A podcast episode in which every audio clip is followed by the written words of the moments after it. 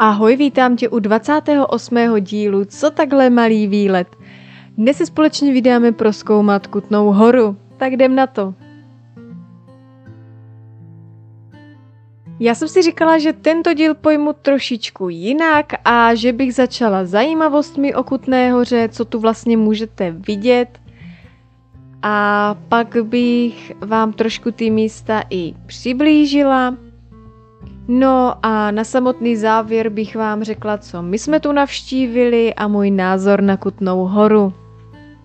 Tak a co tu vlastně můžete navštívit? Jeden z nejznámějších kostelů je kostel svaté Barbory, který je vlastně takovým symbolem Kutné hory. Dále tu nalezneme kostel Jana Nepomuckého, kostel Matky Boží na náměstí, Dále známou dominantou je morový sloup, kamenná kašna, jezuitská kolej. Opravdu tu najdete spousty významných míst, které jsou vlastně nejznámější, které jsou dominantou právě Kutné hory. A abych nezapomněla, tak vlastně tu můžete i navštívit několik muzeí od alchymistického díla, Muzeum Dačického domu. Tady v tomto muzeu můžete vidět interaktivní expozice o Kutné hoře. Dále na samotném hrádku se ukrývá České muzeum stříbra a středověký důl, Vlašský dvůr, Kamenný dům, Knihtisk muzeum, muzeum čokolády. Sami vidíte, že tu opravdu je dost k vidění. Začala bych rovnou tou nejznámější stavbou v Kutné hoře a to kostelem svaté Barbory. Tato stavba je, jak už jsem několikrát zmínila, dominantou Kutné hory. Začnu otevírací dobou, která je od pondělí do neděle od 10 do 5 hodin a vstupné je 160 korun. Prohlídka kostela je bez průvodce, ale na pokladně vlastně dostanete příručku, kde se dočtete o historii kostela. Tak a teď k samotnému kostelu svaté Barbory. Tato katedrála byla založena jako historický chrám. Stavba byla dokončena až na přelomu 19. a 20. století. Tento chrám měl představovat moc a význam horního města. Vevnitř kostela je k vidění dochovaná galerie gotických a renesančních maleb z 15. století. Tahle katedrála neboli kostel je jedno z nejvýznamnějších míst v středočeském kraji. Kolem kostela najdete i menší parčík, kde je několik laviček na sezení. Eh, hned vedle kostela najdete i informační centrum, takže si tam můžete zakoupit i suvenýr z Kutné hory. Když vlastně si ten malý parčík projdete kolem dokola, tak se dostanete i na naší další zastávku a to je jezuitská kolej. Tato kolej byla využívána opravdu k mnoha různým účelům, a to jako vojenská kasárna, špitál, kadetní škola, sklad vojenských pneumatik. Tohle je opravdu jenom zřídký výpis toho, co tady bylo. E, jinak toho bylo opravdu spousty tady v té budově. Teď vlastně v budově najdete nejmodernější výstavní síně patřící Centru umění Kutné hory. Otevírací doba galerie je od úterý do neděle od 10 do 6 do večera. Co jsem koukala vlastně na internetu tady eh, na tu galerii, tak eh, lístky se dají zakoupit online a vlastně v celku i dopředu víte ten program. Mám pocit, že to tam je i několik měsíců dopředu, jaká výstava tady bude. Takže za mě je tohle určitě taky super, že mají aktuální internetové stránky. Jako další, kam se vydáme, bude Muzeum Stříbra. Otevírací doba muzea je od úterý do neděle od 9 do 5 hodin a cena vstupného je první okruh 70 korun a druhý okruh 140 korun.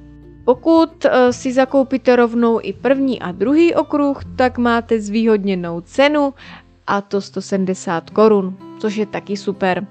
Uh, jak už jste si mohli všimnout, tak muzeum má dva okruhy a první okruh je město Stříbra a druhý okruh je cesta Stříbra. Toto muzeum vás provede cestou, kterou musela projít stříbrná ruda, než se z ní vyrazila mince. Seznámíte se se středověkým způsobem těžby, zpracování surového stříbra a ražbu mince. Myslím si, že toto muzeum je opravdu dost zajímavé. A naším dalším muzeem bude Muzeum knih tisku. Otevírací doba je v rozmezí od 10 do 7 hodin. Co je za mě super, že si do tohoto muzea můžete vstupenky koupit dopředu, což je super, protože když budete plánovat cestu do Kuté hory, tak si zarezervujete i vstupenky a nemusíte vlastně nic řešit na místě.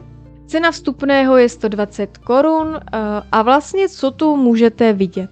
K vidění je například 180 let starý tiskový lis, který je plně funkční.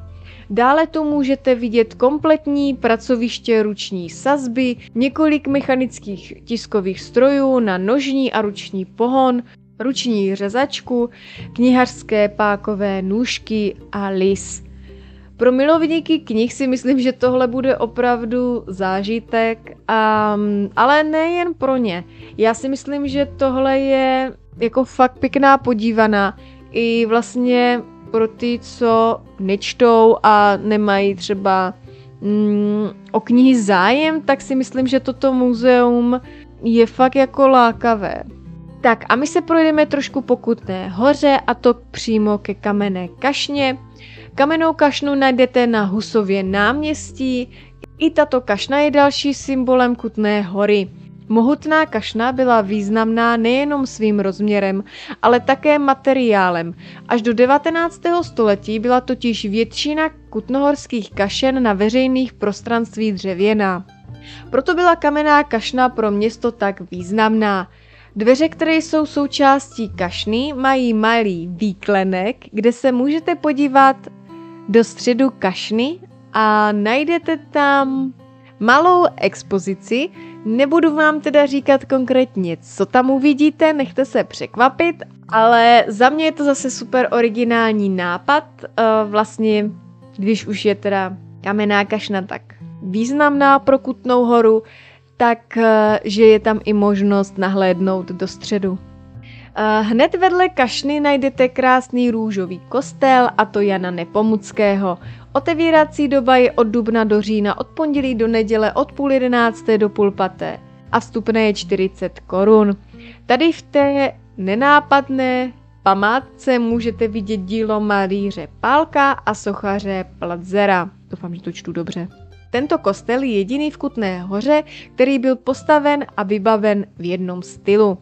Sloužil a byl udržován jako finální kostel římskokatolické církve. Myslím si, že pokud se vydáte ke kamenné kašně, tak tento kostel opravdu nepřehlednete a já se musím přiznat, že jeho architektura je naprosto wow. Naše další zastávka mezi uličkami bude u Morového sloupu. Tento sloup najdeme na Šultisové náměstí. Na tomto sloupu nalezneme sochy pracujících havířů a také sochu Pany Marie. Na co nesmím ale zapomenout zmínit je to, že vlastně sloup byl postaven jako podsta obětem poslední morové epidemie a to v roce 1713. Morový sloup se pišní výškou 16 metrů.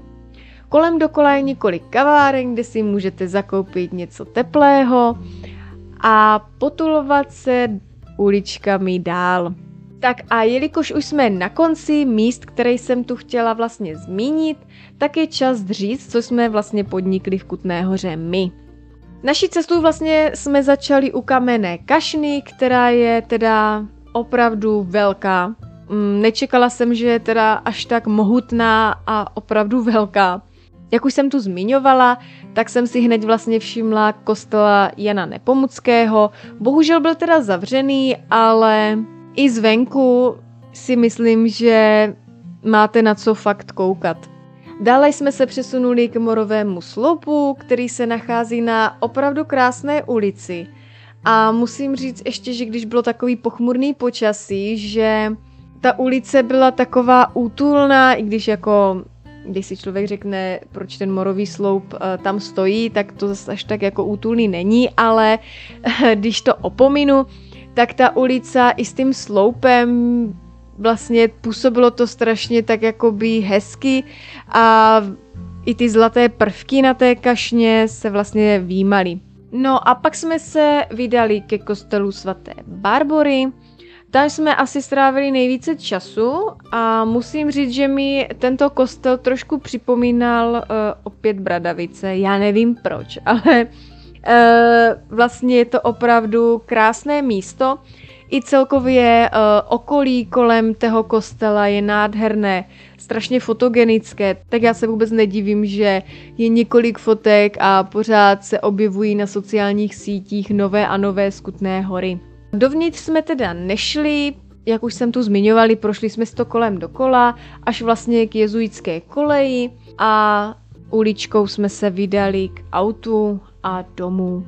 Jediné, co mě teda mrzí, eh, že jsme neměli možnost navštívit muzea stříbra a knih tisku, protože byly zavřené, ale věřím, že příště, až navštívíme Kutnou horu, tak eh, vynecháme tady ty památky a navštívíme přímo tady ty dvě muzea, protože si myslím, že jsou opravdu dost zajímavá. Abych to v celku zhrnula, můj názor na Kutnou horu, tak musím říct, že jsem byla mile překvapena, jak je to město krásné. Ano, památky a celkově i ty uličky, troufnu si říct, že to je jedno z nejhezčích měst, které jsme za poslední dobu mohli navštívit. Pokud jste ještě neměli možnost zavítat do Kutné hory, tak si myslím, že je úplně jedno, jestli se tam vydáte v létě nebo v zimě. Tak a já se tady s vámi rozloučím a budu se na vás těšit v dalším díle. Tak ahoj!